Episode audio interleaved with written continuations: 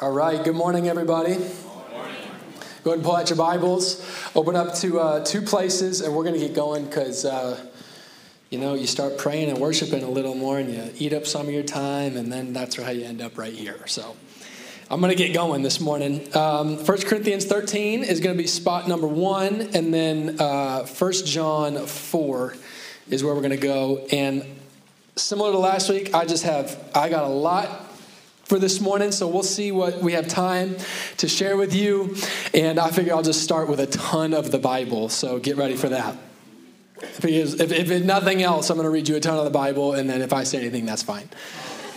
We're continuing our series, Bring Me Another Jar. We've been in it for a while, and specifically over this month of February, we're talking about this word how do we bring God another jar by emptying out some, some ideas and concepts of some things so that we can get filled with His word and His truth. We started off the month talking about emptying out our maybe preconceived notions of calling and how that is a primarily you know personal thing that I need to hear from God, but that we are called to be Christians. That is a mighty calling, it is a mighty mighty gift. And, and, and God, in His Word, he, he urges us to walk in a manner worthy of that calling. As a Christian, you have a calling and you need to live up to it. It's worth living up to.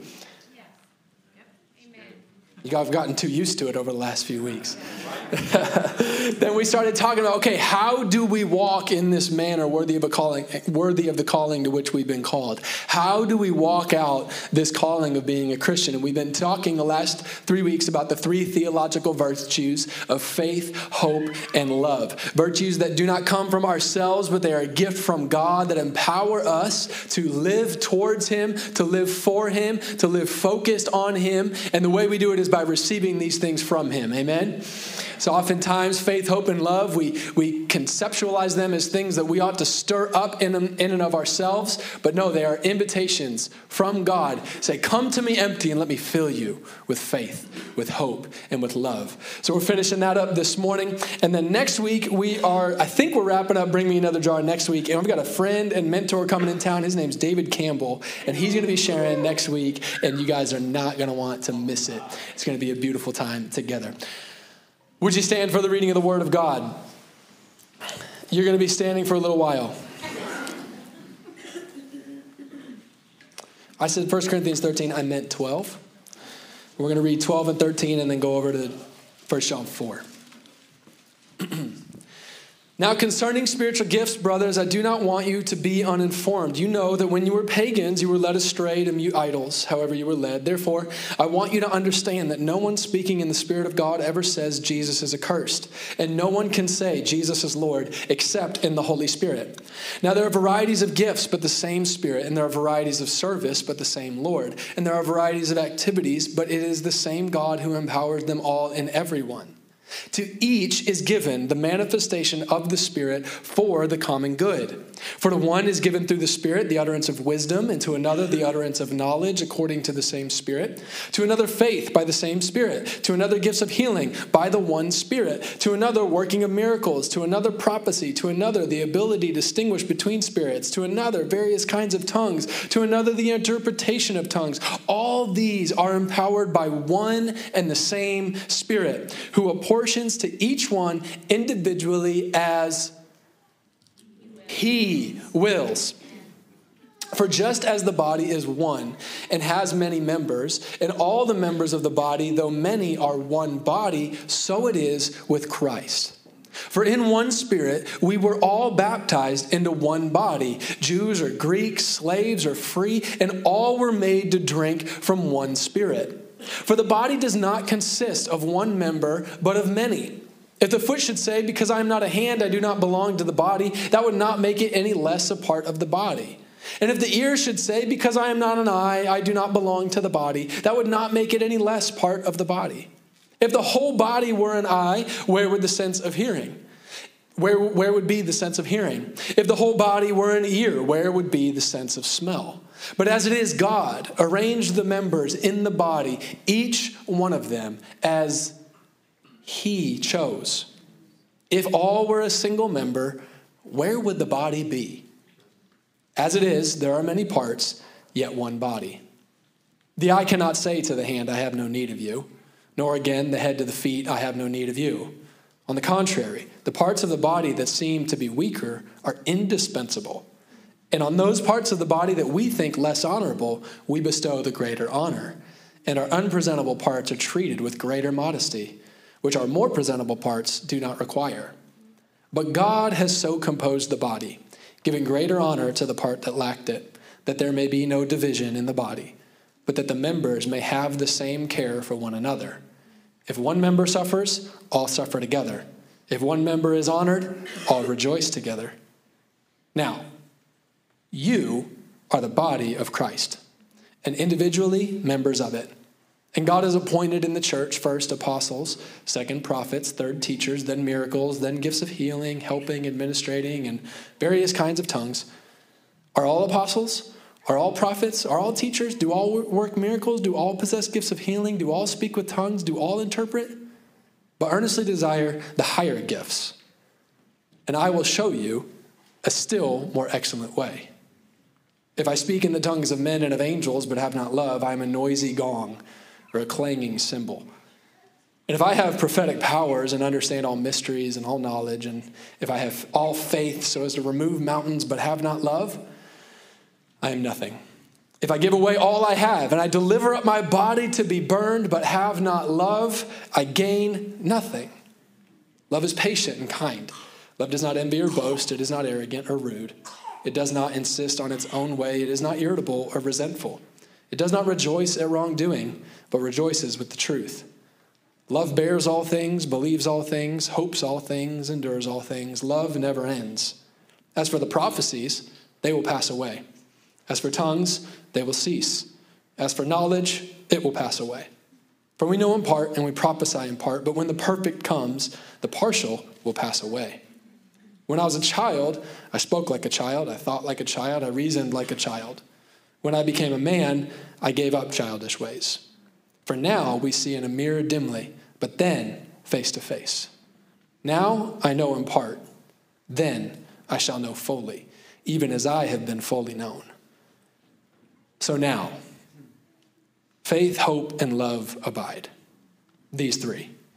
But the greatest of these is love.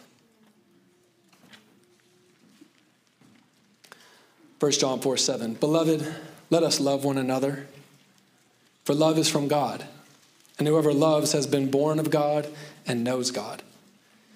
Anyone who does not love God, anyone who does not love does not know God, because God is love. In this, the love of God was made manifest among us, that God sent his only Son into the world so that we might live through him. In this is love, not that we have loved God, but that he loved us and sent his Son to be the propitiation for our sins. Beloved, if God so loved us, we also ought to love one another. No one has ever seen God. If we love one another, God abides in us, and his perfect love and his love is perfected in us.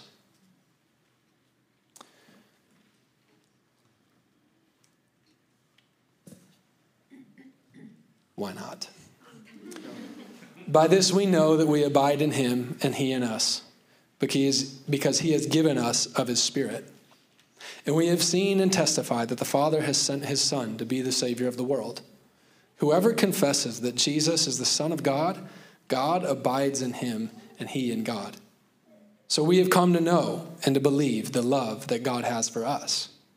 God is love, and whoever abides in his love abides in God, and God abides in him. By this is love perfected with us, so that we may have confidence for the day of judgment, because as he is, so also are we in this world. There is no fear in love, but perfect love casts out fear. For fear has to do with punishment, and whoever fears has not been perfected in love. We love because he first loved us. If anyone says, I love God, and hates his brother, he is a liar. And for he, for he does not for he who does not love his brother whom he has whom he has seen cannot love God whom he has not seen. And this commandment we have from him. Whoever loves God must also love his brother. Thank you, Lord. We love you and we appreciate your word this morning. This little bit of time left, Lord, I pray that you would open up our hearts and our minds to be taught and exhorted and encouraged and rebuked and reproved and trained into every act of righteousness unto your glory. Lord, we pray that we would be humble before your mighty word this morning. We pray, God, that we would come to you empty, that we might be filled with this love that comes from you. Lord, we need your love.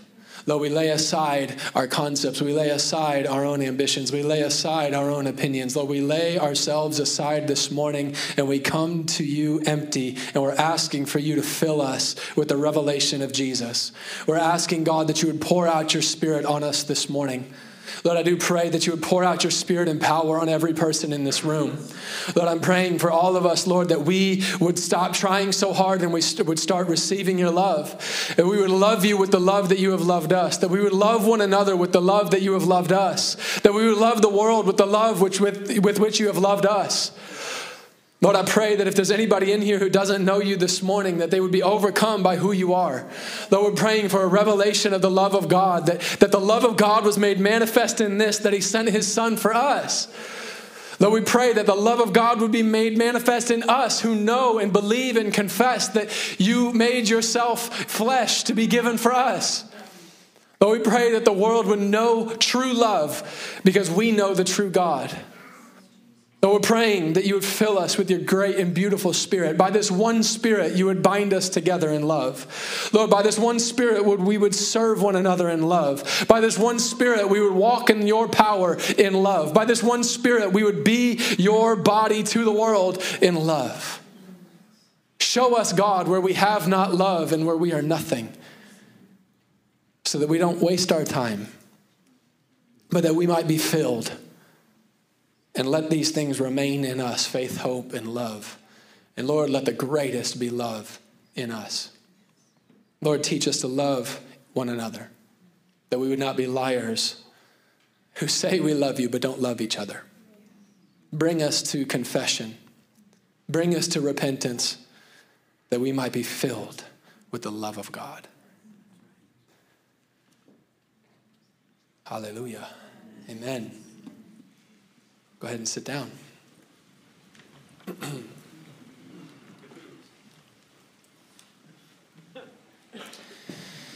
Thank you, Lord. Well, that's pretty much the sermon for this morning, is all that. Everything you just read, let's just do that and believe it and stuff. Not really sure what else I have to say, honestly. I got a lot written down, but not really sure what we're here to do. I want to talk about why we read all of that. Um, okay, so the book of First and Second Corinthians. To, to understand 1 Corinthians 13, it would be helpful for us to understand the bigger picture that it's a part of. Love is one of those things that gets talked about a lot. And I guess here's what I'm trying to say, Sam. I'm worked up because this whole thing of love and God is love and love is patient, love is all these things, it's gotten so disordered and manipulated, and you are just absolutely lied to and every day, all day. And I don't like that because I love you. So that's where I'm at this morning. I'm like, God, help us. Set us free because Jesus says you're going to know the truth and the truth will set you free and the world and everything around you and yourself, honestly, you lie to yourself and you get lied to all the time. And we've got to be oriented around the Word of God because He is really good. You believe that by faith, right? And we can know that goodness. I have hope that I will know that goodness. Amen. And so, what He's trying to get in you is His love by faith and hope the greatest thing he's putting in you is, is his love. And so we need to talk about God's love according to God's word, God's way, so we can have the real thing this morning. The book of 1st and 2nd Corinthians is written to the Corinthian church, and if you read them, you will find out really quickly that the Bible is not all sweet and cuddly all the time. These letters are written to the church in Corinth because they are super jacked up. So if you've ever been hurt in church, you fit perfectly in the Bible. And that's just, it is what it is because us people have been screwing stuff up for a long, long time. And that doesn't make it okay, but here we are, we need Jesus. They've got all kinds of stuff. They've got gifts, they've got positions of power, they're moving in the glory of God, but they don't have love. And it's love that is ordering all of what they're supposed to be walking in. See, we've got to understand, we've been talking about this, that, that God created everything, and, and in his creation, he has ordered certain things certain ways because he's the one who built it. So he got to make that decision. So things work the way that he says they work because he's the one who made them. You can like it or not like it, but it is what it is. You not liking it doesn't change it, right? So we might as well get on board here. How are things supposed to work? And, and so this, this church, they, they had everything. First, First Corinthians 12, they've, they've got spiritual gifts. And if you read up to 12, they're working in these gifts, but they're manipulating them. And basically, church has become a place where people are building platforms for themselves. And like they're spiritualizing things to say, you know what? God's on my side, so I should just get what I want and do it my way. I'll throw Jesus on it, and we'll all say that that was the will of God. And it's, they're making messes. They're hurting people. It's disgusting. It's nasty. It's repulsive. And that's repulsive to us. And we've got a sinful nature. Imagine what God thought about it you know and this is what we find in First corinthians so paul is writing to them and, and god through paul is instructing them i'm not saying throw out the church just because you're messing it up let's get this thing properly ordered so that the church is what it's supposed to be because you have a calling church you are called to something it's spelled out for us you are called to be this body of christ God took on a body in flesh and bone, and then God, in that flesh and bone body, looked at you and me and said, You know what? It's actually better for you that I leave. It's better for you that you be the body of Christ. So you have a calling, church, to be the body of Christ. You are still absolutely an individual, but you are an individual member of something. And you are not the head, whatever your part is. We are members of one another unto the Lord, unto the head of Jesus Christ. So the church had gotten all backwards. They had all the good spiritual stuff going on. They were preaching the gospel, they were doing all this stuff, but they didn't have it in love. And so they were a clanging cymbal, they were a resounding gong. They had nothing. They had nothing because they hadn't put first things first. They had lost love. The church is not called to be fancy, the church is called to be functional. And that's what 1 Corinthians 12 is getting at. You have a function. You've been leveraging church to be fancy for yourself. He says, Yes, God has given positions. And there is an order to those positions. God has ordained apostles. God has ordained prophets. God has ordained teachers. Yes, God is building his body. Yes, absolutely. There is an order to things, but, but those positions are not for you to feel fancy, they are for you to serve a function. Yes, God has given gifts by His Spirit. Yes, they will blow your mind. Yes, God can do things that you cannot do, but He will do the things that you cannot do through you. But they are not for you to be fancy, they are for you to be functional. And that function is to serve his body.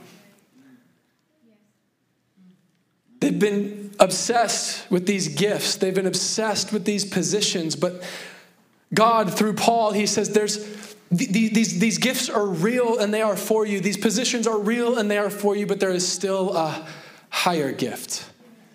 There is still a more excellent way. There is still something that must come first.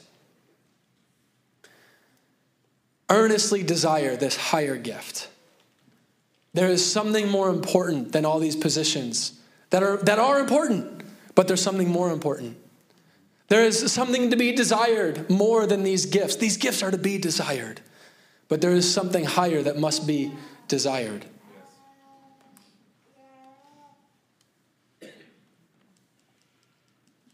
If I speak in the tongues of men and angels, but have not love, if I have prophetic powers and understand everything, if I have all faith, if I have all these positions, if I have all these gifts, but I have not love, I gain nothing. I gain nothing. It says, church, if you fill yourself with positions and powers and experiences and abilities and knowledge, but you have not love, You have hewed out for yourselves broken cisterns that hold no water. You have nothing. You are an empty jar. And isn't it just the goodness of God to say, now that you're empty, come? What grace and mercy is this? Come to me, church, and let me fill you. Chapter 12 is not an encouragement to the church and to Christians to, to be their most true inner selves. Not saying, Church, that's what you're here for. You're here to be the truest you. And you just need to go deeper and, and find you. And you need to get gifted so that you can be the most real you, so that you can know you and everyone else can know you and bend towards you because you are so important. It's not talking about that, it's, it's talking about walking in the spiritual gifts. These are things that, by definition, by label themselves, you do not have these things of yourselves. They are spiritual. He's talking about walking in the spiritual gifts. These things that you do not have within yourself, they are given to you by God, and they are for God. Chapter 12 is not talking about how you need to come to church so that you can live out your dreams and manifest your calling and things. He's talking about taking up the positions in his body appointed to you by him. These positions that are not, not your idea, they are not for your glorification, they are given to you for God and for his glory. And then on that backdrop, as we come into 1 Corinthians 13, we now understand that chapter 13 is not about being loving. Hey, church, just be loving. Be loving to the world. Be more loving. Be more loving. It's not about being loving, it's about having love. Not the love that you conjure up in and by yourself, but have the love of God given to you by God. It is about a more excellent way. Not the way you feel like walking in, but the way shown to you by God. Love is patient and kind. What is this love that comes from God? It's not be loving and whatever that means to you. No, it is first have love. Get possessed by love. You have nothing without love, so come to me and let me fill you with love. Let me fill you with this love. It's, it's patient and kind. It does not envy or boast. It is not arrogant or rude. It does not insist on its own way. It is not irritable or resentful. It does not rejoice at wrongdoing, but rejoices with the truth. Love bears all things, believes all things, hopes all things, endures all things. What is it about this love? Love that you need you need to be filled church with this love that never ends. What is what is love? Something that we need to know about love. We're learning about this love and love never ends. As for prophecies, they will pass away. As for tongues, they will cease. As for knowledge, it will pass away. For we know in part, we prophesy in part, but when the perfect comes, the partial will pass away. Everything we see will pass away. When I was a child, I spoke like a child, I thought like a child, I reasoned like a child. When I became a man, I gave up childish ways. When I was a child, all I wanted was the gifts. But when I became a man, I realized what I needed most was the giver. When I was a child, I chased after all of these things for my own sake. But when I became a man, I grew up and I realized I am here for him. I am not mostly pursuing all the things that He can give for me and do for me. I need the giver Himself.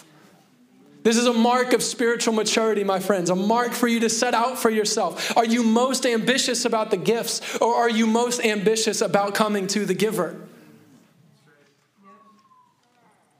As a man, I gave up those childish ways. I understand now that it is the giver who is the ultimate gift, He is the prize. He is the higher way. Now, I understand as a man that I just see in a mirror dimly. But I have a hope. I have this certain hope that though I'm now see in a mirror dimly, then face to face, I will see him. I have hope now. I only know in part, but I have a hope that then I shall know fully, even as I have been fully known. So now, between this day and that day, my greatest desire, the highest way that I will set my life to walk after, will be to come to the giver as an empty jar that he might fill me with faith, hope, and love. And the greatest of these is love. The greatest of these is love because love is the one that never ends. Everything you're having faith for, it will pass away. Don't let go. Keep believing. Time is short. Time is short. Everything you have hope for, you're not going to need hope then. The Bible tells us who has hope for what he's seen? That's not hope at all. When you see him, you won't need hope anymore, but love will endure. Love will never end. Why? Because love is from God and God is love. Turn to 1 John chapter 4. Love is from God. Verse 7 tells us, Beloved, let us love one another, for love is from God. And whoever loves has been born of God and knows God. Love is the theological virtue by which we love God above all things for his own sake. And we love our neighbor as ourselves. Love is not a feeling or a personality trait or a culturally shaped idea. Love is from God. And to love with the love from God, we must be born of God and we must know God. Verse 8 tells us anyone who does not love does not know God because God is love. And now we finally get to the part where we get to start doing some preaching here. Anyone who does not love does not know God because God is love. And this is the little phrase God is love that has been used, abused, and manipulated and misunderstood. And we've got to do some work this morning to get it cleared up properly. Love is not God, God is love. No, love is not God. Love does not define God, God defines love. God is many things, and the individual things we know about God must be understood in relation to all of the other things that we know about God. Are you tracking with me? The way we know someone is by knowing not just one thing about them. We get to know the individual part of them by getting to know other parts of them. So, like for me, so I've walked with people. Sometimes it takes some time for this to happen. Sometimes it takes time for people to understand my kindness in light of my passion. Are you tracking? God is many things, and the way we understand things about Him is by understanding more about Him. The thing about God that He is primarily concerned with us knowing is that He is holy. The thing about God that God is most concerned about us emulating is his holiness. The most prominent revelation of God that the creatures of heaven have of God as they stare at God is that he is holy. The primary eternal song of heaven is that God is holy, holy, holy. Holy, holy, holy. We understand God's goodness in the light of his holiness. God, we can know God in all of these ways, but there, are, there is an order to things. And we must first understand about God that God is holy. And it is his holiness that brings to light everything else that is everything else about him. None of it's contradictory, but it is how we understand other elements of him. We understand God's goodness not by us thinking about what is good, but by us understanding the holiness of God. And similarly, we understand his love in the light of his holiness. Somebody was recently helping me with this. And, and they were saying, you know, sometimes we say, well, how, how, do we see God's way? How do we see God? And, and we put on different lenses. You know, we can say, well, God's holy, but he's also loving. And we kind of put that on the other eye. And it sort of seems like these things contradict. But that's not a right way of orienting the revelation of God that he himself gives us. Let's remember, God doesn't reveal himself according to the way I want him to reveal himself. He reveals, reveals himself according to himself. And then I choose if I want to come in line with that right? So the way he reveals himself is that first he is holy. He is not loving and then holy. We, we put on the holy lens first, and then it is through that lens that we now see his love. We see his goodness. We see his mercy. We see his justice. We see his righteousness. Why does all this matter? The world that you live in believes that love is God. The world you live in believes love is amorphous and individually defined by personal feelings and opinions. Therefore, the world you live in thinks that God is amorphous and individually defined by personal feelings and opinions. That is the world that you live in. That is everything that is told to you every day. That is the momentum of every environment you go into, and everything that you are coached on and taught by the world comes from this foundation. And I, we talked about this last January. This, if this is true, then that means, man, we're really swimming upstream, then, aren't we? Yes. It's like, shoot, to understand this, I'm going to feel like every day is a punch in the face because it is. I'm going to feel like I got to work to follow Jesus. I got to work to be oriented around His Word. It's, I can't just assume that somebody has my best interests in mind and they know what they're talking about. I need to actually build my entire life on the Word of God. What I'm telling you, my friends, and, and I'm just sharing this, is like I, have been realizing this too, and it's been scaring me that there are areas of my life where I have been subconsciously assuming that left to my own ideas and devices and opinions, and left with the input of the world, I'll generally head towards the things of God. And what I need is the Word of God to kind of take off the rough edges as we go. No, no. It is a hard stop and a hard turnaround to head towards the things of God. And this is true about love. The truth is that God is love. God is love. Love is from God and born of God, and love knows God. You do not know God by defining love and then putting Him in your love box. You know love by God revealing Himself, and then you put love in the God box.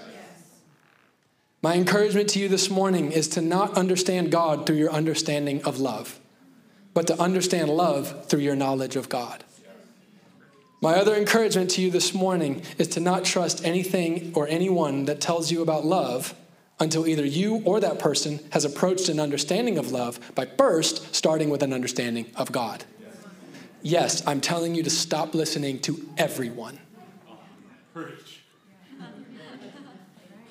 And we can only laugh because it's that intense. Stop listening to everyone. Come with me now here. All this deconstruction stuff, people walking away from the faith, poo pooing on the church and Christians and the Bible and historical orthodoxy and faithful Christian practice because I just don't think a loving God would. When someone says that, stop listening. Stop listening. I'm not saying be rude, I'm just saying stop listening because that statement reveals that whatever that person is about to say is completely out of order. When you start thinking that, stop thinking. Because the way you are thinking is completely out of order. We're going to go back to our diagram. And I asked Diego to create it for me on the screen today, so that's going to be good. We talked about this a couple times over the last year or so. We start with God, right? In the beginning, God. Okay, in the beginning, God created. So, God, then after God, we get time. It's kind of a big one, right? And then in the beginning, so in the beginning, we have God, and God creates. We have creation. God creates the heavens and the earth. So we've got the spiritual heavens side of things, and we've got the, the physical realm.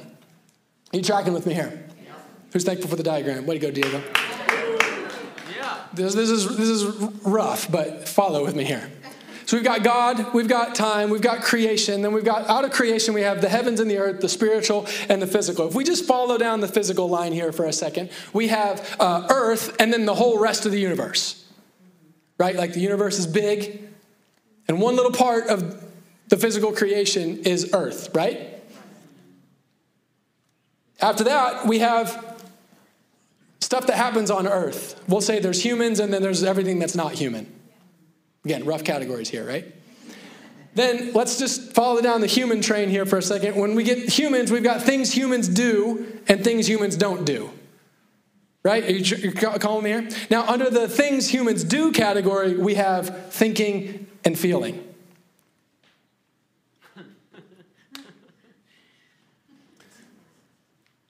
If you start defining God by a thought or a feeling you've had, you are about seven or eight layers out of order here. Descartes said, I think, therefore I am. The postmodern version is, I think, therefore I am right.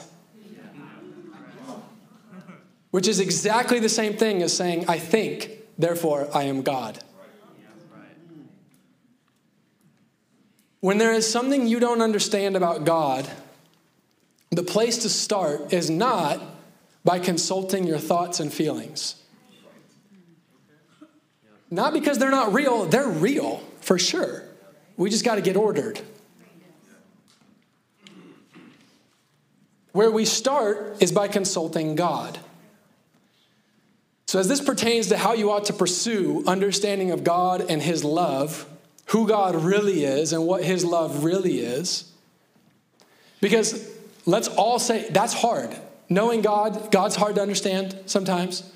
And God is love, and God does some things that I don't understand. And then I definitely don't understand how they're loving, right? Like we're all in that boat together, or at least most of us. Raise your hand. Give some.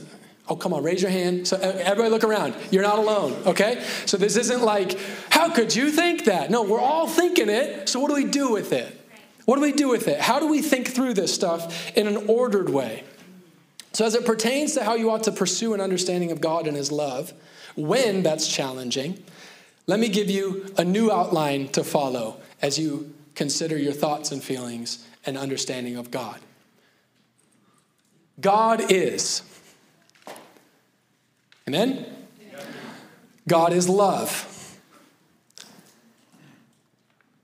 God is love, and then He said or did whatever thing you're struggling with or didn't do. You tracking with me here? It's rough. So God is, God is love, and then God did or said something that I don't understand, or didn't do or didn't say something that I don't understand. And that's where we that's where we're stuck, right? So we all get there. But where do we go from there? Now we go, instead of directly to our thoughts and feelings, we go to God, who is love, please teach me and help me understand you.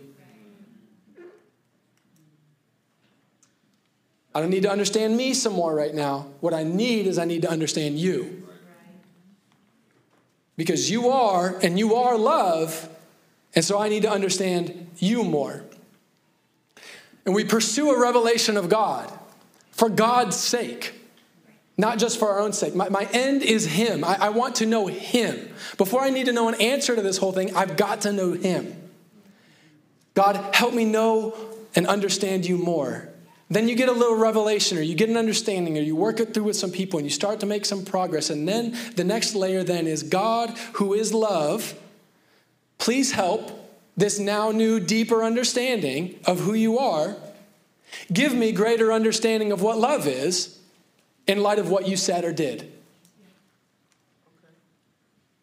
What I'm saying is, God is love, and whatever He said or did or didn't say or didn't do, it was loving. And I don't understand that by thinking about it and feeling about it more. I go to know Him more, and then I say, okay, God, now that I know you more, help me understand how, in light of who you are, this thing lines up with you.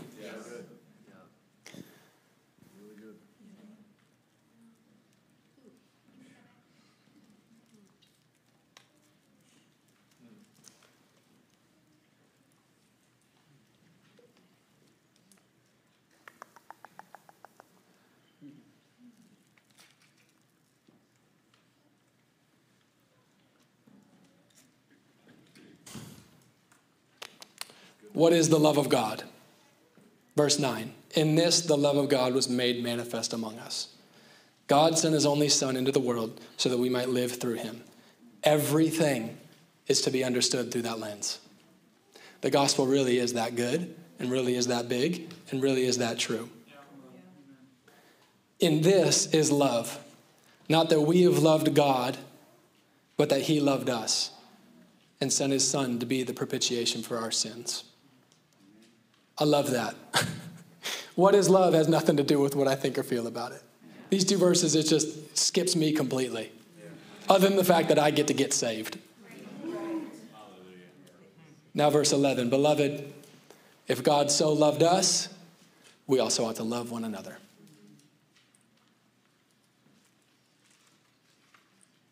So, what does it look like to have love?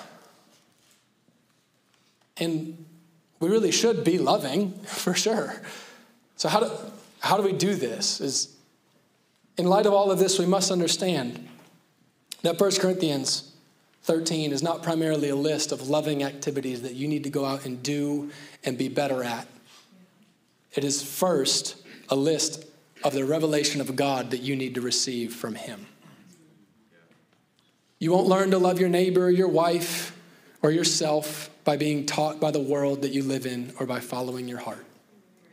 Your world doesn't need love, the world needs God. If you need love, come to God. He is love. If you need to be more loving, come to God. He is love. Do you need more patience?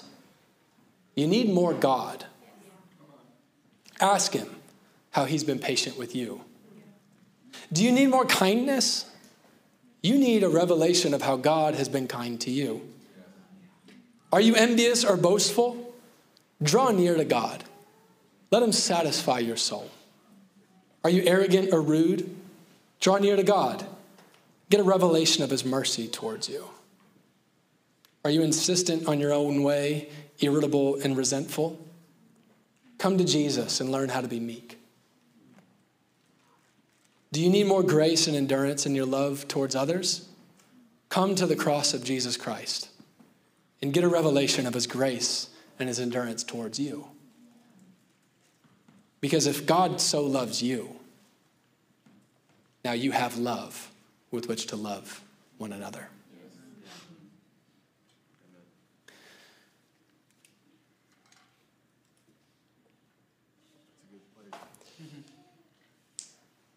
I'm going to pray for us. Ooh.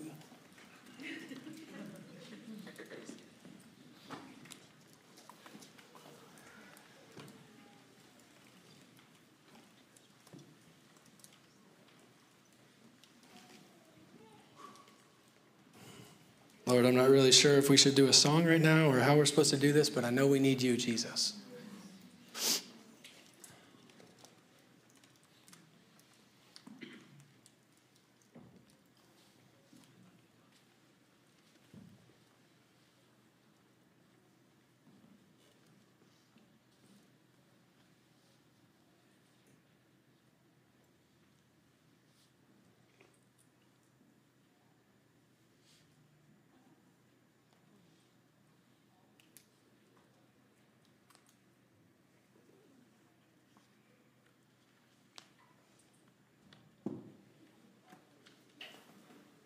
Kind of have this image in my mind of God coming to a jar and reaching in and scraping out sediment and all kinds of stuff that's been all along the bottom.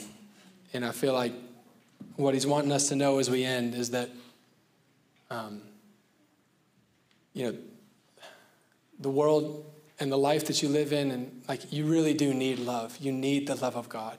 It really is the deepest desire of your heart. And it's okay to dump out everything else that's been lying to you and not satisfying you. And it's okay to stop lying to yourself that things that are satisf- aren't satisfying you um, are. You don't have to believe that anymore. You are free. I've been praying for you all morning that we would know the truth and the truth would set us free. You really are free to come to God empty and get filled with Him.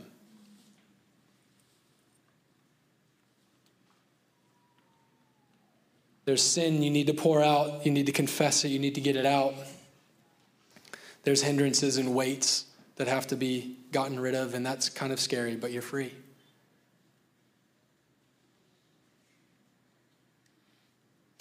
Lord, I pray that we would come to you. Lord, I pray that right now, as we leave, that you, by your word this morning and by your Holy Spirit, would, I pray that everybody would walk out of here with a transformed mind.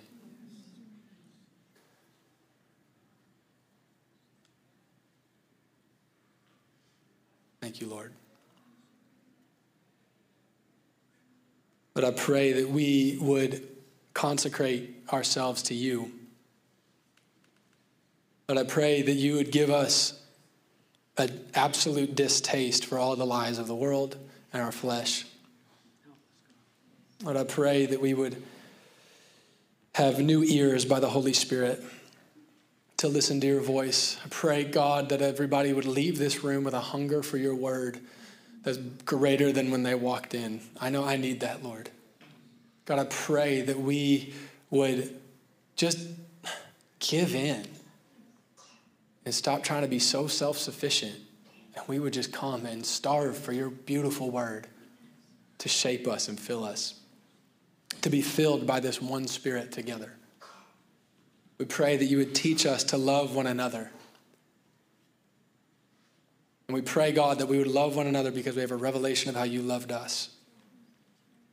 I pray that we would be quick to run to the gospel. We would be quick to surrender to you and who you are. I pray, God, that you would give everyone boldness to, to, to really love people with the love that you love them with.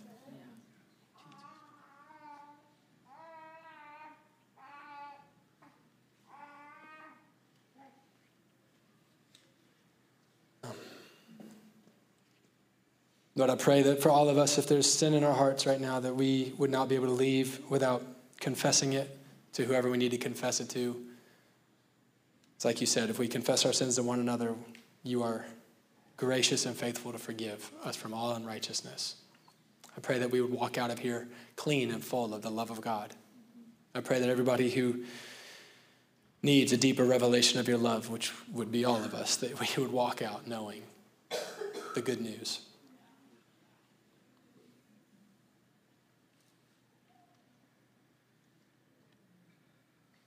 Send us out in the power of the Holy Spirit